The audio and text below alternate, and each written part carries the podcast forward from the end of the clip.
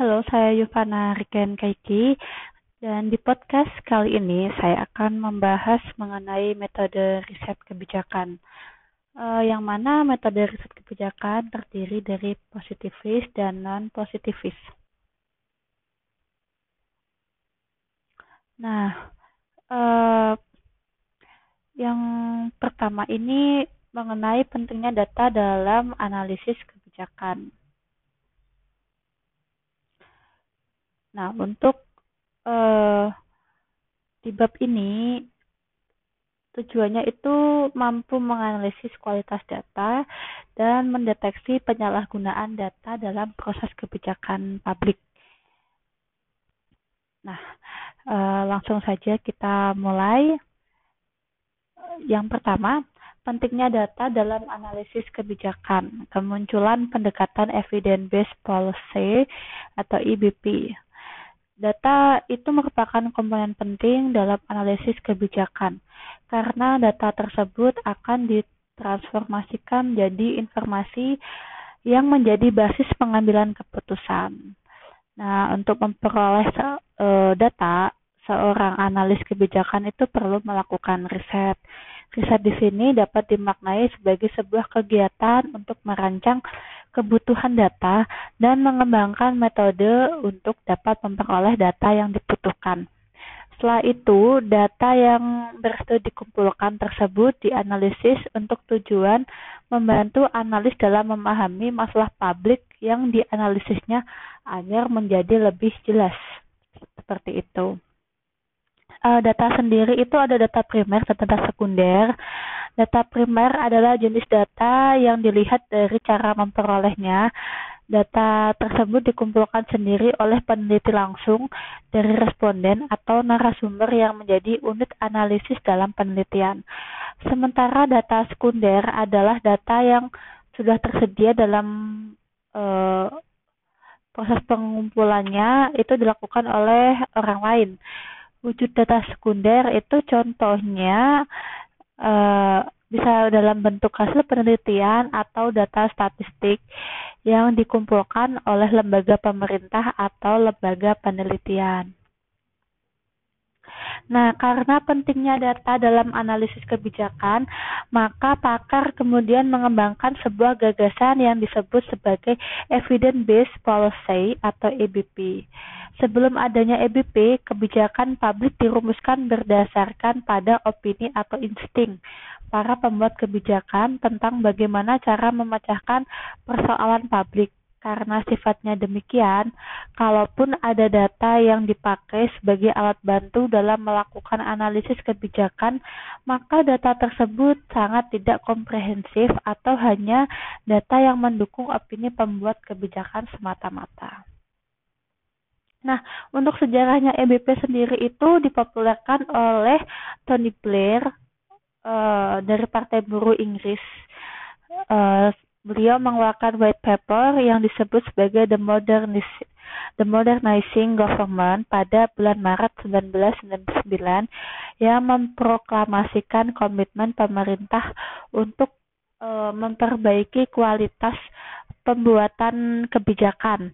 Dalam white paper tersebut, gagasan tentang memperbaiki kualitas perumusan kebijakan dijelaskan pokok-pokok pemikirannya sebagai berikut. Nah, ini menurut Cabinet Office dalam YAT tahun 2002.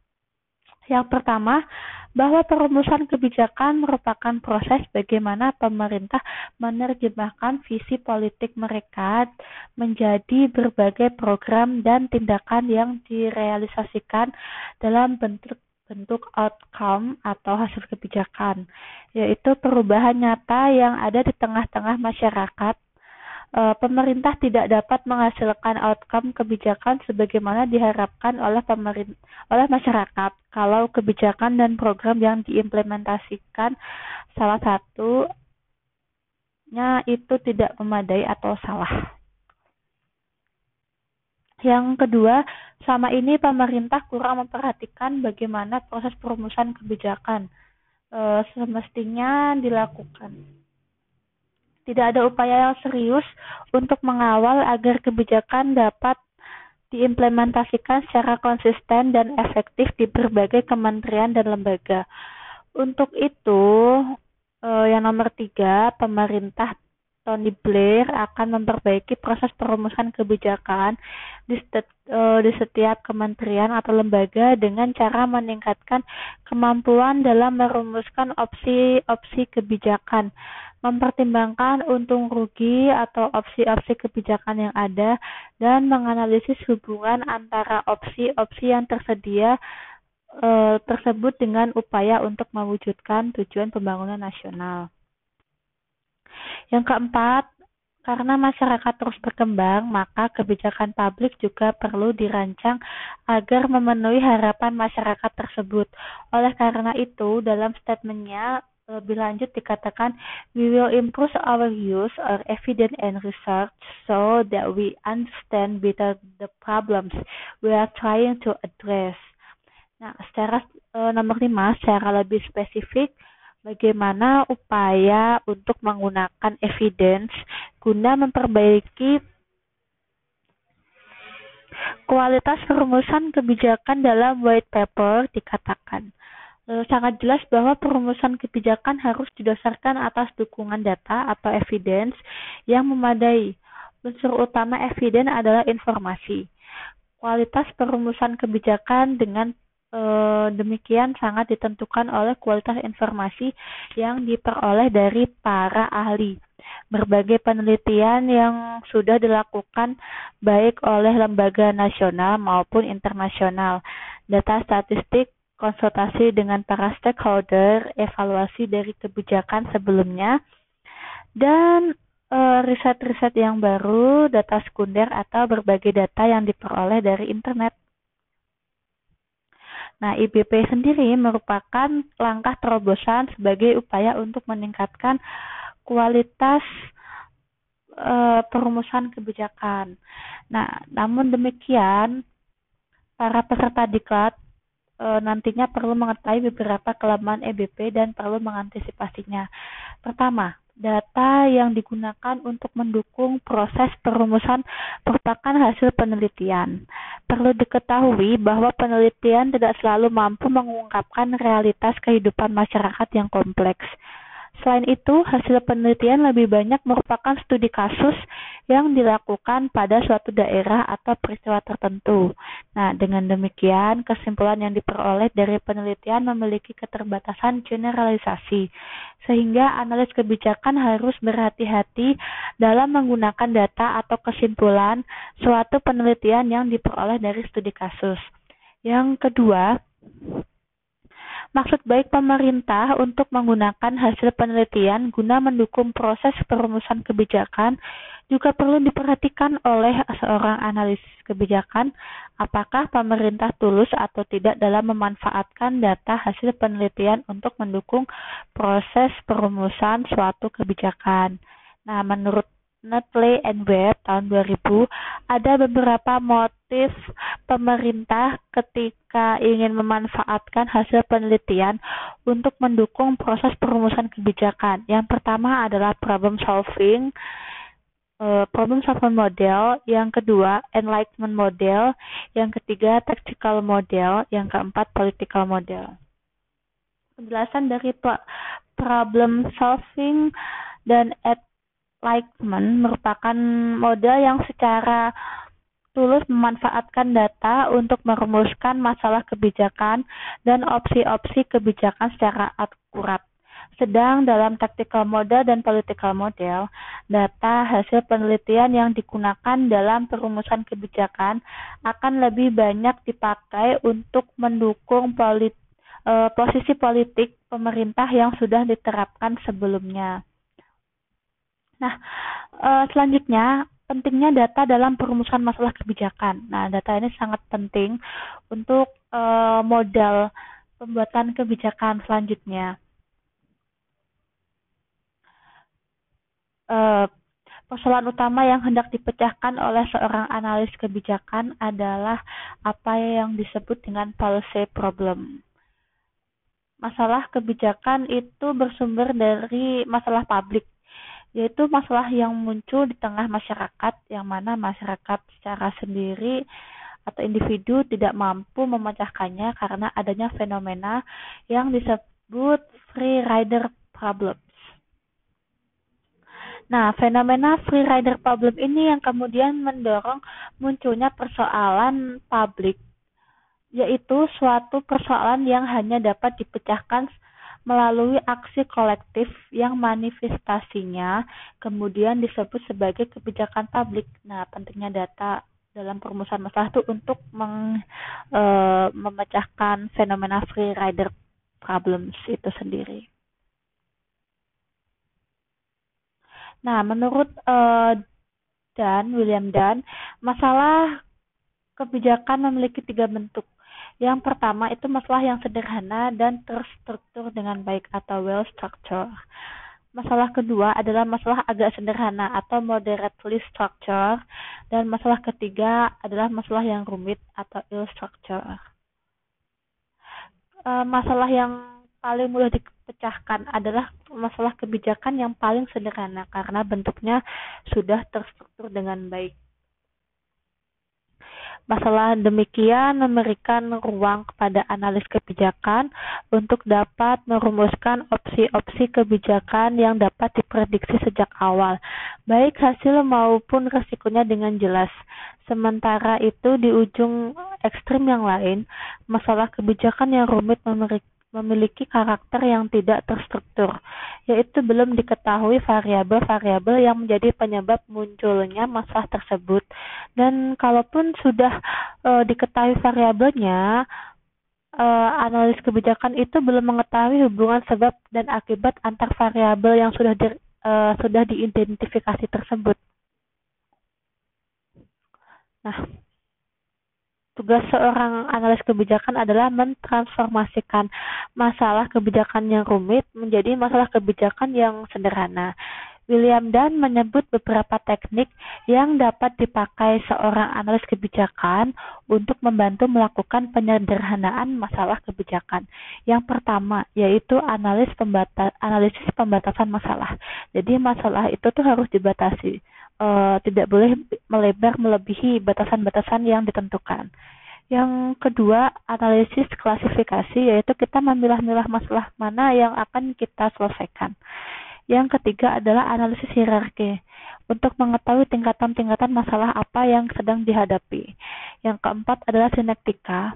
Yang kelima adalah brainstorming. Yang keenam adalah analisis perspektif berganda. Yang ketujuh adalah analisis asumsi. Yang kedelapan adalah pemetaan argumentasi.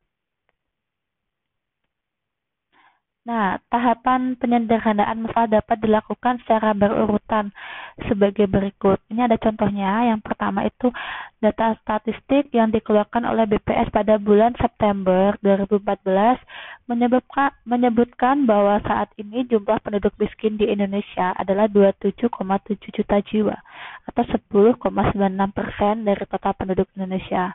Nah, kita pilih lagi siapa dan di mana orang miskin tersebut berada analis kebijakan dapat menyederhanakan masalahnya dengan memasukkan variabel tempat tinggal, contohnya desa versus kota. Kemudian yang ketiga, eh, berdasarkan data yang ada, jumlah penduduk miskin yang tinggal di pedesaan adalah 17 juta 371.090 jiwa atau 67 persen dari total jumlah penduduk miskin di Indonesia. Sementara yang tinggal di perkantoran adalah 10 juta 356.690 jiwa yang mencakup 37% dari total jumlah penduduk miskin di Indonesia. Kemudian eh, selanjutnya Nomor 4, jika analisis tersebut dilanjutkan lagi dengan informasi bahwa 70% penduduk miskin yang tinggal di pedesaan adalah perempuan, maka masalah kebijakan yang harus dipecahkan menjadi semakin jelas, yaitu penduduk miskin perempuan yang tinggal di pedesaan. Yang kelima, dengan teknik analisis pembatasan masalah, eh, sebagaimana digambarkan di atas maka seorang analis akan dapat merumuskan dengan jelas apa masalah kebijakan yang harus dipecahkan. Nah, jadi sudah ketemu kan penduduk miskin perempuan yang tinggal di pedesaan. Jadi semakin mengerucut semakin mengerucut seperti itu. Nah, eh, data tersebut memiliki peran yang penting dalam perumusan kebijakan karena eh, analis kebijakan itu akan terhindar dari apa yang disebut sebagai error the third type atau uh, error tipe 3. Menurut Howard Raifa, dikutip dari William Dunn tahun 2002, eh maaf 2003 tak uh, halaman 231 menjelaskan yang dimaksud dengan kesalahan tipe 3 yaitu Salah satu paradigma yang paling populer dalam matematika menerangkan kasus di mana seorang peneliti harus menerima atau menolak apa yang dikenal sebagai hipotesis nol. Pada pelajaran awal statistik, mahasiswa belajar bahwa dia harus terus menerus menyeimbangkan antara membuat kesalahan tipe pertama, yaitu menolak hipotesis nol yang benar, dan kesalahan tipe kedua, yaitu menerima hipotesis nol yang salah. Sementara para praktisi juga terlalu sering membuat kesalahan tipe ketiga, memecahkan masalah yang salah. Nah, tujuan pentingnya data itu untuk e, menghindarkan kita dari error the, the third type. Selanjutnya adalah berbagai bentuk data. Menurut Purwanto dan Sulistiastuti tahun 2007, eh, yang pertama, Menurut sumbernya, data statistik dapat dipetakan menjadi dua, yaitu data internal dikumpulkan oleh lembaga sendiri dan data eksternal diperoleh dari media massa, lembaga lain, dan buku. Kalau data dirunut dari cara memperolehnya, yaitu data primer dikumpulkan secara langsung dari lapangan, data sekunder diperoleh melalui penelitian terdahulu, jadi mencari gap yang terdahulu. Kemudian jika data dirunut dari sifatnya, yaitu data kualitatif e, berupa narasi, kemudian data kuantitatif, data berupa angka. Data kuantitatif sendiri itu dipecah menjadi dua, e, yaitu data diskrit atau data hasil pengamatan dan data kontinu atau data hasil pengukuran. Kemudian yang keempat menurut dimensi waktu, yaitu data runtut waktu kemudian data antar ruang dan wak, e, antara ruang, kemudian selanjutnya data panel atau polling data. Data ini merupakan data gabungan antara data time series and cross sectional. Kemudian yang kelima menurut skala pengukuran. Yang pertama itu data nominal. E, data yang memiliki skala terendah karena hanya bersifat membedakan sehingga angka yang ada tidak memiliki nilai kecuali membedakan antara kategori satu dengan yang lain. Kemudian data ordinal yaitu data-data berupa angka sudah dapat mengurutkan fenomena yang diukur dari rendah sampai tinggi. Namun belum mampu menggambarkan jarak yang sesungguhnya antar satu kategori dengan kategori yang lain. Kemudian data interval eh, yaitu data yang memiliki semua karakter di atas, namun belum memiliki nilai nol yang bersifat murni. Contoh eh, suhu udara jika di Celsius itu eh, skala 0 derajat itu tidak ada eh, dinyatakan tidak ada suhunya tapi jika diukur dengan skala Fahrenheit, 0 Celsius itu sama dengan 32 derajat Fahrenheit. Kemudian data rasio, data yang memiliki karakter di atas dan sudah memiliki nilai norm murni. E, rasio itu perbandingan. Contoh pendapatan, jika seorang responden menyatakan pendapatannya 0 rupiah, maka dia tidak memiliki pendapatan sama sekali. Seperti itu. Nah, ini adalah akhir dari uh, part 1 dari materi metode riset kebijakan. Sampai ketemu di part selanjutnya.